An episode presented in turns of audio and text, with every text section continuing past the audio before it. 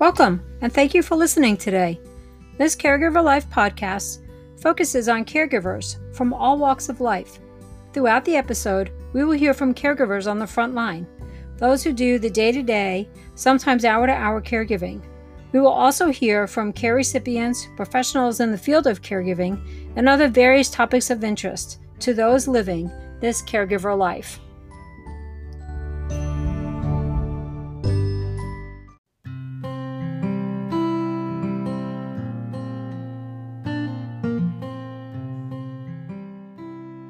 Today we have Lara Gary joining us on a podcast, or joining me, Jennifer. My co host is traveling today for work. Lara joins us today as her husband is in ICU, so she has a lot to share. She is deeply affected by what's going on in her life right now. Her husband was diagnosed three years ago with ALS. He's service connected. He served in the Air Force during the Gulf War, first Gulf War and they are having some real difficulties at this point and she has graciously agreed to come on and share some of those struggles with us. And that's one of the things we really like the most about this caregiver life is on these podcasts the caregivers can be unfiltered and share what they need to share and what they feel others will gain from listening to their story or um, that they will gain from being able to share their story or both it happens either way. Sometimes sharing our story is really valuable to us and helps us heal a little bit and see things in a different perspective. And sometimes people who are listening to our stories gain a lot from hearing our stories. If you have a story that you'd like to share with us, we'd love to hear from you. In the meantime, sit back, listen to Lara, um, and applaud her courage with me.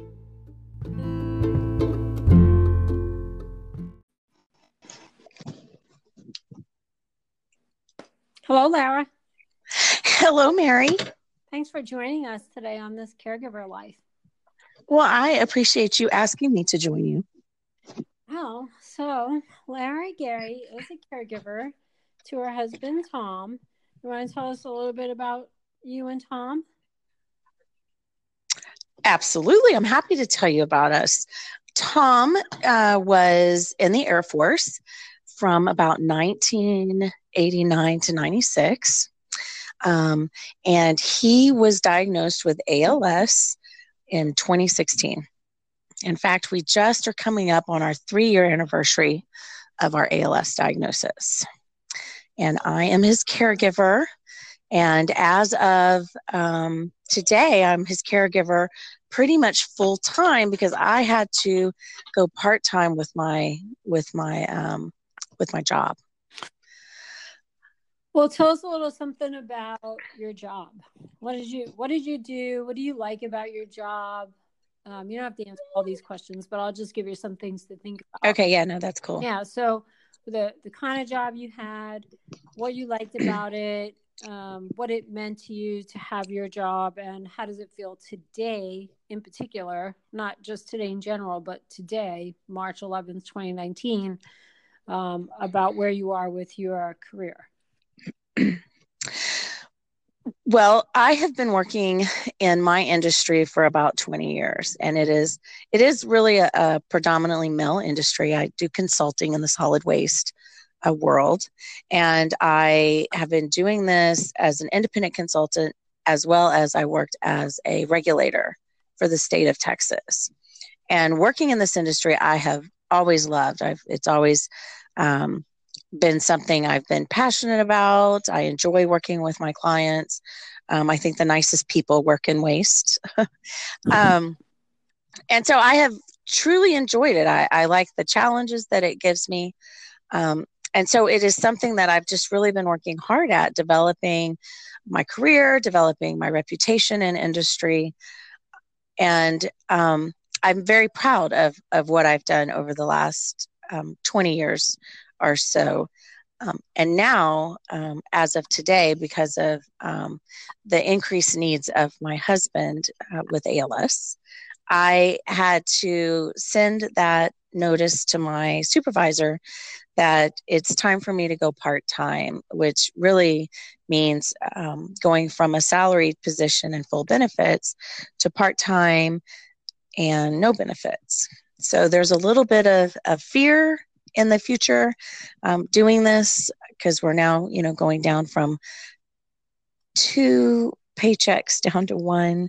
But I know everything will be be okay. But there is a lot of a lot of fear. There's also a lot of fear for the future.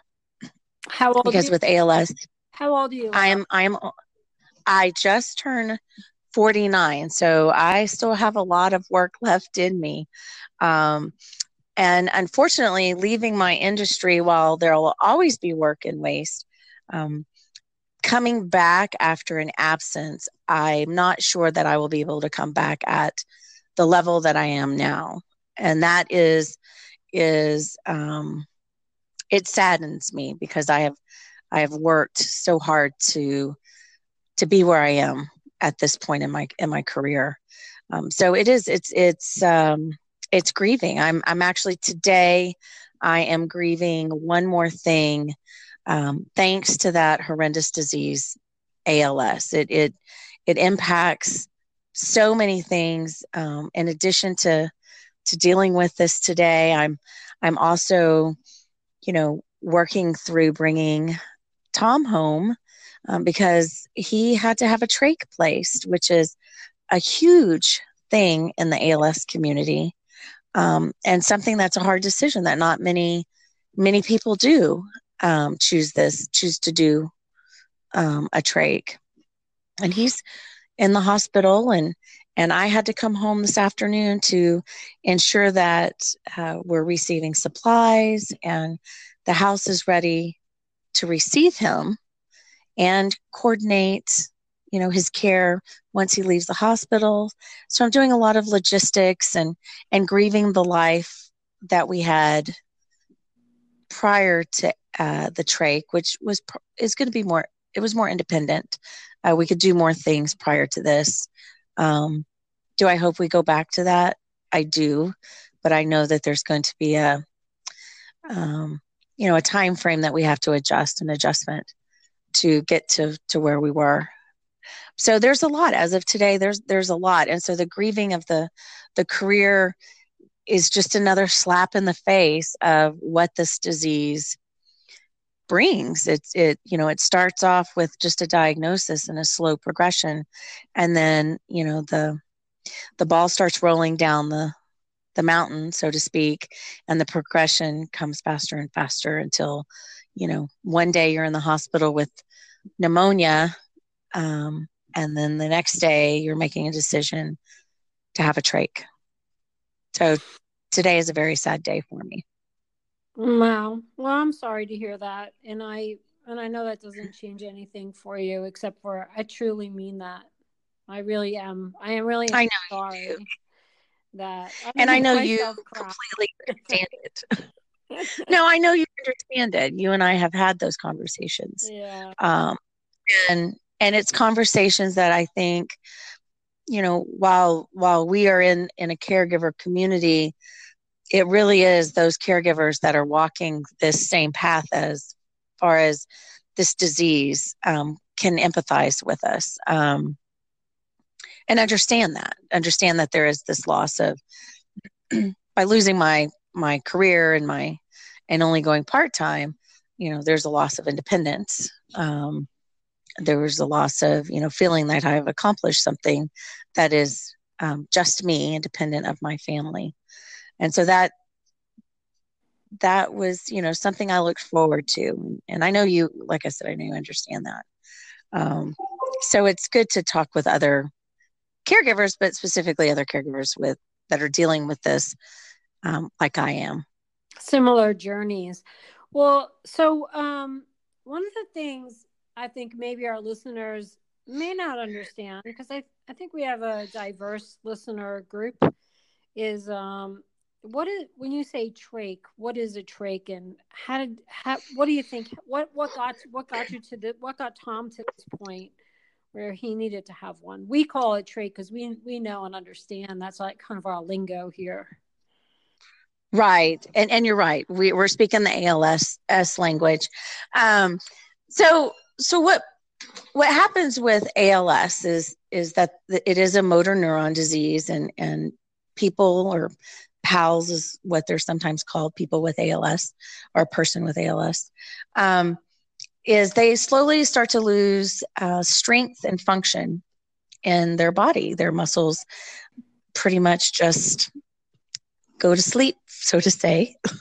and and so part of that um, is pulmonary function. Like most people will just think okay well you're not able to you become paralyzed. But but part of it is um, a decrease in your respiratory ability because of the diaphragm.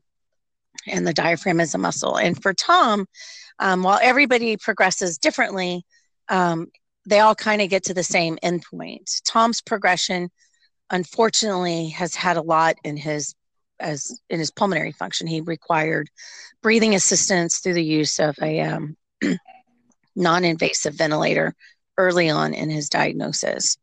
And while we have tried to be very good about keeping um, him healthy and keeping staying away during cold and flu season, trying to stay close to home, um, he did develop a cold in January and that cold led to um, pneumonia, um, both viral and um, he did have aspiration pneumonia. Mm.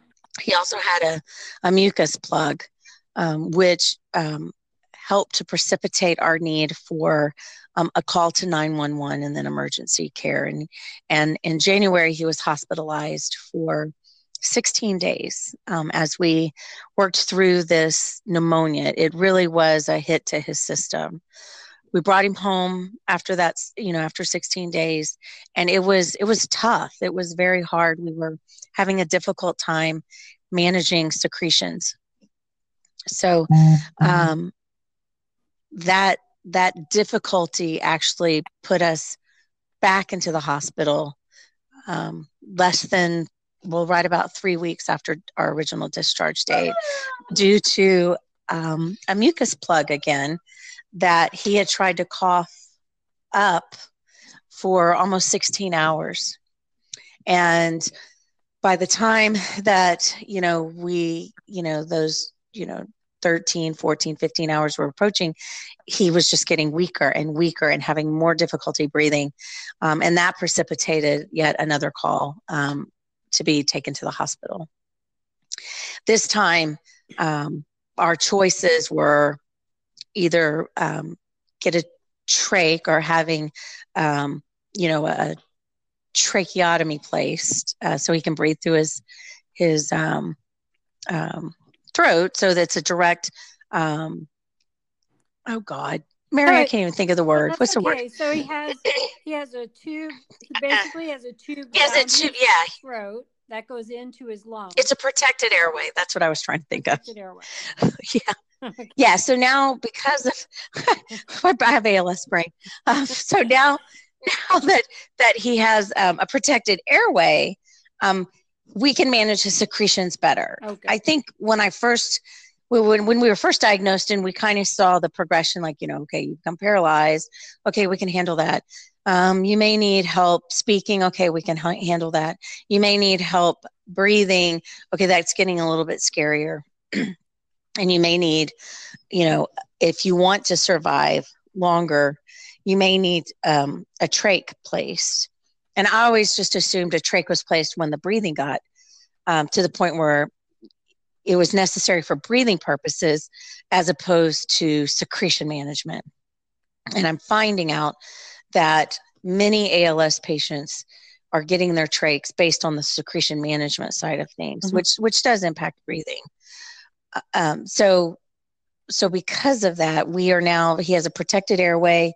We can now suction him. So so what would have taken that 16 hours to cough we now can take it in a minute. I can I can suction him and he can be relieved.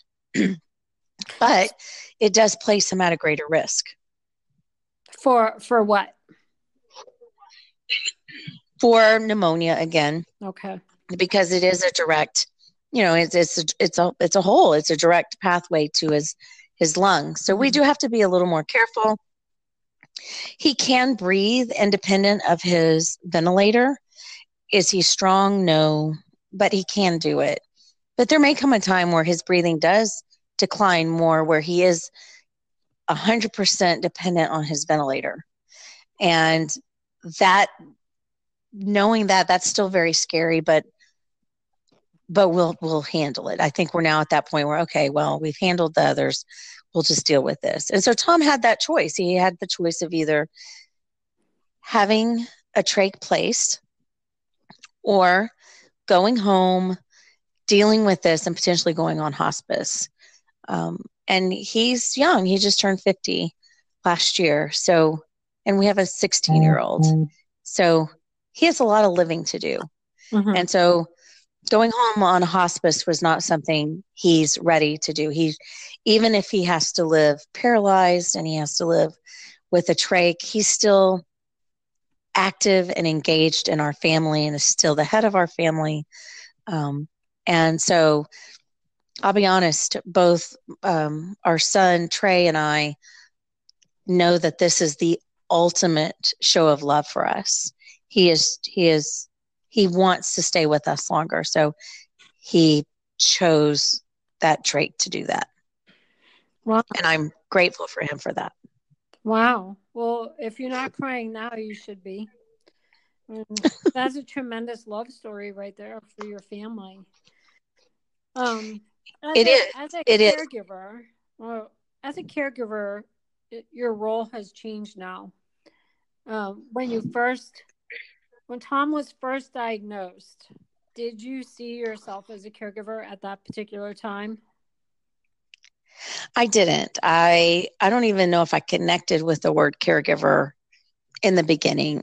In the beginning with with the disease, it's it may be just he needs a little help here or you know, he needs me to hold something for him. And I was just doing what a wife does. I was just helping out my husband. It wasn't until um, his needs became a little more um, that I started to see I was doing I was doing more for him. I was um, cutting up his food. I was helping him prepare to go go to the you know the bathroom or take a shower or whatever it is. Um, helping him dress. That that I I thought okay this is probably more than what just just being his wife and helping him. And it was also at that point that I connected with other people in the ALS community, and the word or the term caregiver started, um, you know, being more used more. Um, in fact, you, Mary, it, you're one of the first people I connected with, and and while I like to use the word connected, you sometimes use the word stalked. that is true. Because it's fun. I did stalk you. Only because it is fun. it is fun. Um, but I did. Um, and I'm just happy that you you answered my my messages. Um, but but it's it was connecting with you and and then connecting with others through you know Facebook and and you know um, talking with them that I then started to see myself as wow I'm I'm more than just his wife at this point. I'm I'm his caregiver. And while that makes me very proud and I am I'm happy I can do that for him and I love him and I would do it many times over. There is a part of me that is saddened because there now becomes a distinction between wife and caregiver. I don't think I think sometimes you can't be both. You can you can be a wife or you can be a caregiver. Um, and, and others may see that differently, but but after 29 years of marriage, I see that our relationship has changed. Um, and so there are times that you know, lucky we we're lucky enough to have a caregiver um, that um, we have come into the house to help. And when she's here, I'm actually able to be Tom's wife, and and I I look forward to those moments, and I cherish those moments, and I try to um, commit those moments to memory because I know as this as it gets the disease progresses, there may be um, not as many moments of being his wife as I wish there was. That's part of our grieving as well. That we miss those those role relationships that we cherish so much, in our life. And you you and Tom, very much like Tom and I, have a marriage that's based on so many things fail you know falling in love quickly and madly and um, only having eyes for each other which was our wedding song uh, but yeah we, we we eloped. We we yeah. said oh you know, so we didn't have that. But but no i i i totally get that. I mean i see us in you as well. Mm-hmm. um it is. It's it's it's not just grieving. And i think you and i have discussed that several times that with als you, you don't you're not it's you don't grieve just that your your spouse the person that you love has this disease and you know where this disease is going to go it's grieving the life that was um, it's grieving the person it, it, there's so many things that you grieve it's grieving you know, not being able to be his wife, fully be his wife, um, as you once were. And I won't lie, I'm that person who I really liked when uh, Tom could do things for me. And like I liked that he drove and I wasn't the driver. Amen, sister. Right. Amen. I really liked all. I liked all of those things. I liked being a little bit spoiled. I liked when he would do the gardening and I didn't have to do the gardening. And I pay somebody to mow the lawn because I don't have any kids at home. And I certainly can mow the lawn. I'm not spoiled. And I was raised as a blue collar girl and I know, I know how to mow the lawn really well. But do I want to put my energy into that or do I put my energy into all the other myriad of things that we have to do as caregivers of somebody with ALS? anybody who is caregiving for somebody who is physically dependent on somebody to, to do most things in life you know you're doing them all. What you're the healthy caregiver quote unquote healthy is doing it for a whole nother person.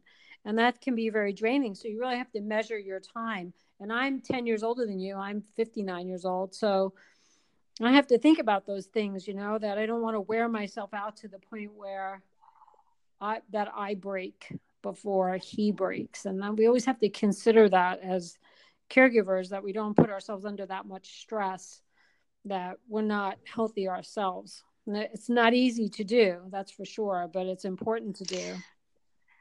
And it's not. I, I've only been on this caregiver journey for three years, and those are things that I'm I'm trying to learn. I'm trying to learn how to better use my time. Is it easier just to hire someone to take care of this or do it yourself? And so those are those are things that that i think you have to learn. They just don't come natural um, asking people for help. That's been one of the hardest things i've had to do since his diagnosis. Um, and admit i can't do it I, and I can't. I, I, people like to say, you know, Laura, it looks like you've got everything under control, but you know, you don't know what happens when the door shuts at night and I completely fall apart um, well, you're exhausted. It, it's it is like, difficult. Did you, find, did you find Tom came home from the hospital the first time? Now you don't know right now the second time because he's he's still in the hospital. But did you find that you were very that you were really exhausted after that? Like once you oh absolutely oh it was it was it was so difficult um, i was maintaining his care um, during the day and during the night uh, and he's now pretty much a two person caregiving mm-hmm.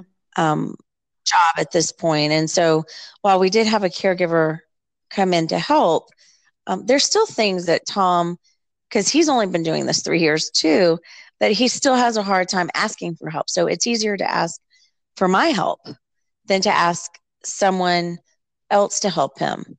Mm-hmm. And it was it was very difficult. I, I, think that I was it was mind numbingly exhausting. I, I, don't know how else to explain it. That that there were times where I just I couldn't see straight. I couldn't think straight. Um, and and that's not that doesn't do anybody any good. And it mm-hmm. took me it took me a while to finally ask someone, "Can you please spend the night so I can at least get a night's sleep?" I just had underestimated or maybe overestimated my abilities to help my husband and um, that's that's just a wake up call that you know i do have to ask for help and i have to be better at my time and and better at at at, you know, getting people in or taking care of myself. Again, that's been a hard one too. You hear self care all the time. But at first I was like, well, define it. What is self care?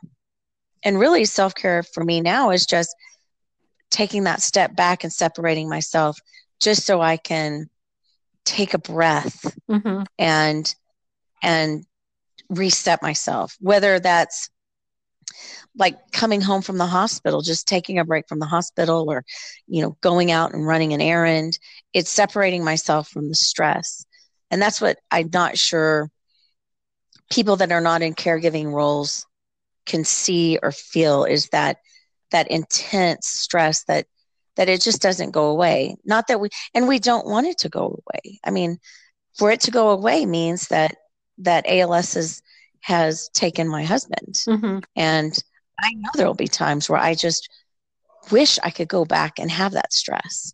So that there's a lot of guilt in that too. I want to break but then i don't want to break. Mm-hmm. it it is just um i as i like to say it's a mind fuck uh, for sure it is. And interestingly, um, my co host, Jen McInday, who's on the road today, so she didn't join us, but um, so we'll call this a bonus episode. Um, we did, yeah, we did a podcast that where she's working on uh, getting it edited for broad, you know, so we could publish it. We did one not too long ago on self care, where we just had we just had a conversation that went on for you know half an hour about what self-care means. And for a lot of people self-care immediately means um, you know getting their health care done. And it depends on it depends on where you are as a caregiver or as a person. I think self-care is loosely used today for a lot of people um, whether they're a caregiver or not. But when you're in a role like we are as caregivers sometimes self-care is is uh, beating the clock. It's getting up earlier than everybody else in the house and having one cup of coffee before everybody's awake, or the end of the day, having a drink, a glass of wine, if that's what you drink, or um, a cup of tea. Two fingers of scotch. And whatever, whatever floats your boat, man. Um, it's it's just taken some time to take the pressure off your head to stop the hammer from hammering your head because like you say, we don't not want to have the caregiving role because we know what that means. But at the same time, you do have to find you are a human being and you do have to find some space for yourself. And sometimes you have to sound rude about making your boundaries, um, which is which is what we've done recently. I changed our um, our house around a little bit. I I got rid of my dining room furniture because we never use it, and um, just never. It's like a little cottagey kind of house, not far from the beach. And the front room where the dining room was is very sunny. You can watch the sunrise pretty much from there. You don't have a straight on look at the horizon, but you get all the colors. So it's beautiful. So I I have furniture, you know, I bought furniture for that room and we sit in there. And now normally we've gone our own ways in the morning. I go for my coffee, I get him his coffee, and we go in separate rooms. So now we're in the same room together. And I have one rule he can't talk before the first cup of coffee is done. because that's like the most important self care I have going all day long is that I can look back on that first cup of coffee and say, okay, okay, relax. You had your first cup of coffee by yourself. And see, that's I'm laughing because that's something that I need to do because I can't tell you how many times that when we just brought Tom home from the hospital the first time that I would come in later in the afternoon and my cup of coffee was still sitting on my Keurig. I had forgotten about it. And it's like, well, damn it. That's my problem. I didn't have my coffee this morning. Yeah. Um, see, it's, and, and that's what it is. It's like just finding that that thing i think and and what you said earlier is like it's loosely defined. It absolutely is. Most people are like oh you need self-care. Here let me get you a massage. No i need self-care. I just need five minutes to take a damn shower. Mm-hmm. so so yes and that's that's something i think just as you walk this path and maybe i'm just a slow learner but i'm i'm i'm finding that's what it is. It's not these over and these great pedicures and massages and days out with your girls and it, it's just finding some time just to step back and remember who you are. Mm-hmm. i think you start to lose yourself. I'm you know at times i don't even feel like laura. I feel like i'm just you know i'm i'm tom's caregiver. I'm tom's voice. I'm tom's which which i'm happy to be. I love being that. I'm glad i can be that. But again it it is draining on you and and in order to to do what I need to do for Tom, I need to be in a good state of mind. And so I'm I'm finally learning that. Like I said, I, am probably a very slow learner when it comes to that, but um, I'm getting it. I, I'm learning it. And so I've been to this go around in this hospital stay. I think I've done a better job. I've made it home more. I've spent more time with my son. For me, that self care too is being able to connect with our son, mm-hmm. which I didn't get to do the first go around. I stayed night and day at the hospital, and this time I'm letting his family sit with him, and I'm coming home and I am just relaxing and getting my shower and and doing what I need to do so I I am mentally and physically strong enough to take on what needs to be taken on mm-hmm. whether it's Tom's personal care or you know fighting the va for benefits and and equipment. Um, that all is part of the caregiving journey for us especially as military caregivers. I mean i know those that are not military caregivers they're doing the same thing. They're running the parallel with you know medicare and their their insurance. Um, but for me it's it's just you know working with the va and trying to get those items that that he needs in addition to taking care of my husband um, the best way I can. Well, you're definitely a force to be reckoned with. with the VA, that's for sure. You've made some really great strides with the VA, and it's you know it takes its toll. But then I do think once it's done, it feels pretty good that it's done, and it's an accomplishment for us. But I, I didn't want to I didn't want to bring up this one point that when I first met you, not online, but when I first met you in person, I sort of don't remember how we met online. I think I don't really remember how we did that. I think it was like I don't know. I think I'm. I want to say I reached out to you. I, I know that I stalked you for a while. I was like Facebook stalking you for a while. I think it was the veterans with. um So we should we should maybe share that group here. Our veterans yes. with ALS and their caregivers network page, Facebook group, which a closed group. It's not a secret group, but it is a closed group. So you have to ask for permission to join it. And only veterans with ALS and their caregivers. So it can be any one of their family members or friends that's helping in their care. And we help each other navigate through the benefits and the VA healthcare side. So we do both sides, Veterans Benefits Administration and Veterans Health Administration. We just hope that we, with that group, that we cut through some of the red tape for people and help to guide them just even through sharing our experiences. And as administrators, you're now an administrator with me. We don't yes, ma'am. we don't do a lot of the work itself in the group. We have really great members who help each other out. Um, which is which is really wonderful because one of the things we know with the VA is when you go to one veterans health care facility, you've gone to one. And so a lot of people look at me quizzically, like, what are you talking about? And I say, well, because it's just one. The same policy is not true all across every VA. Every prosthetic chief is not the same.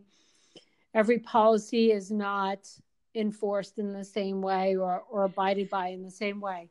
So the collective experience that we have in the group is really good. I think it really helps each other. And it might be the first place where we really connected. Well, then we went to the yeah. ALS Association's advocacy uh, week in May, mm-hmm. and that that must have been, well, I guess two and a half years ago when yeah. we met. And I was just an Elizabeth Dole Foundation fellow. I was pretty new as a fellow, and and you're now a fellow this year, so that's really cool. It's, it's a little bit of I am like full circle kind of thing here. And I remember coming over, we kept missing each other, and then finally I made it over to your table. I think, yeah, I think finally we texted, and it's like, "Where are you in this yeah. room?" We were all the way on look the for the chair. we couldn't miss Tom, your Tom, because he was in his action track chair. So then I saw you on the other side of the room, and we, you and I were talking for a few minutes, and you were so new to the disease. You really, you really didn't know much about the progression. Like you might have known intellectually, but you didn't. Your heart didn't really know about the disease that much. And we got to talking, and I, you said, "Well, I'm going to work through the whole disease." And I said, "Well, I don't know. You might find that you got to quit your job." And you said, "What? I'm not fucking quitting my job." and you haven't quit your job but you're you're in a very different place than you were two and a half years ago and i and i bring I that up because i think it's really important for listeners who are starting out their journey as caregivers or in the middle of their journey and realizing that they have to make changes and how much it hurts there's an evolution to caregiving that's really different for all of us it comes at different times and places for us. Um, depends on the disease or the condition that you're, the disabilities that you're dealing with. And it's it's okay to feel really bad when you first think about it and to grieve. And it's also really okay to grieve like you are today about where you are with your job, even though lots of people would like to say, Oh, Lara, don't worry about it. You know what? There's going to be so many good things in the future. Well, that doesn't help you feel better today today you get to feel bad about about your situation with work and um, you don't have to think about three months from now or four, four years from now where are you're going to be. Right now you just get to feel bad and then you'll pick yourself up and you'll keep going because that's what you do. Yeah you, it, you just have to keep moving forward and that is i think one of the things that that one of the many many many lessons you learn um, in this journey is that you just have to keep moving forward that's a really good no, not, great place to kind of wrap it up i think is to um, okay is to say we just have to keep moving forward and then the next time we talk we'll we'll break into it about the Dole Foundation, and you can tell us about your fellowship and what you hope to achieve. Does that sound good to you? That sounds great to me. Because, like, as a caregiver right now, I have to go bring all the dogs to get their nails clipped. I know. I, I, don't know if you keep hearing. I keep letting the uh, the service dog out because he's uh-huh. now freaking out because he hasn't had his person in several weeks, and so um, he keeps getting my attention and yeah. not being the good trained service dog that he is. I know. So we both have caregiving responsibilities that are that are really uh, literally nibbling at our feet here. So absolutely, my, my dog's nails are so long they look like Cruella de Vil.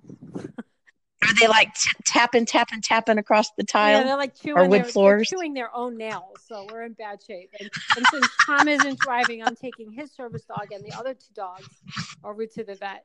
So I, I have to wrap it up too. I know you have a lot of things to do. I pre I really appreciate your time today and um, keep me posted. Give me a call when you just feel like bitching. Uh, you know what? I'm glad you're always there for me and laughing and understanding exactly what what I'm going through. All right. Well, we love you to pieces over here. And love you too. All right. Talk to you later. Bye. Okay. Bye. Thank you, Lara, for joining us today and sharing your impactful story. We know grief can be a very constant companion for us as caregivers as we think about the life that we had and the life that's that we're looking at going forward. Um, we appreciate that you were able to share some of that with us today. We hope you'll come back on for another interview at another time. Um, for our listeners, we would love to hear from you. Drop us a line. You can send us a message or head on over to our Facebook page, This Caregiver Life, and send us a message there if you'd like. Either way, we'd love to hear from you. We'd like to know what it is you'd like to hear um, for future interviews, what topics you would like us to touch on. We hope you keep listening and you spread the word. We think This Caregiver Life is an important podcast that helps us tell the caregiver story with our boots on the ground caregivers.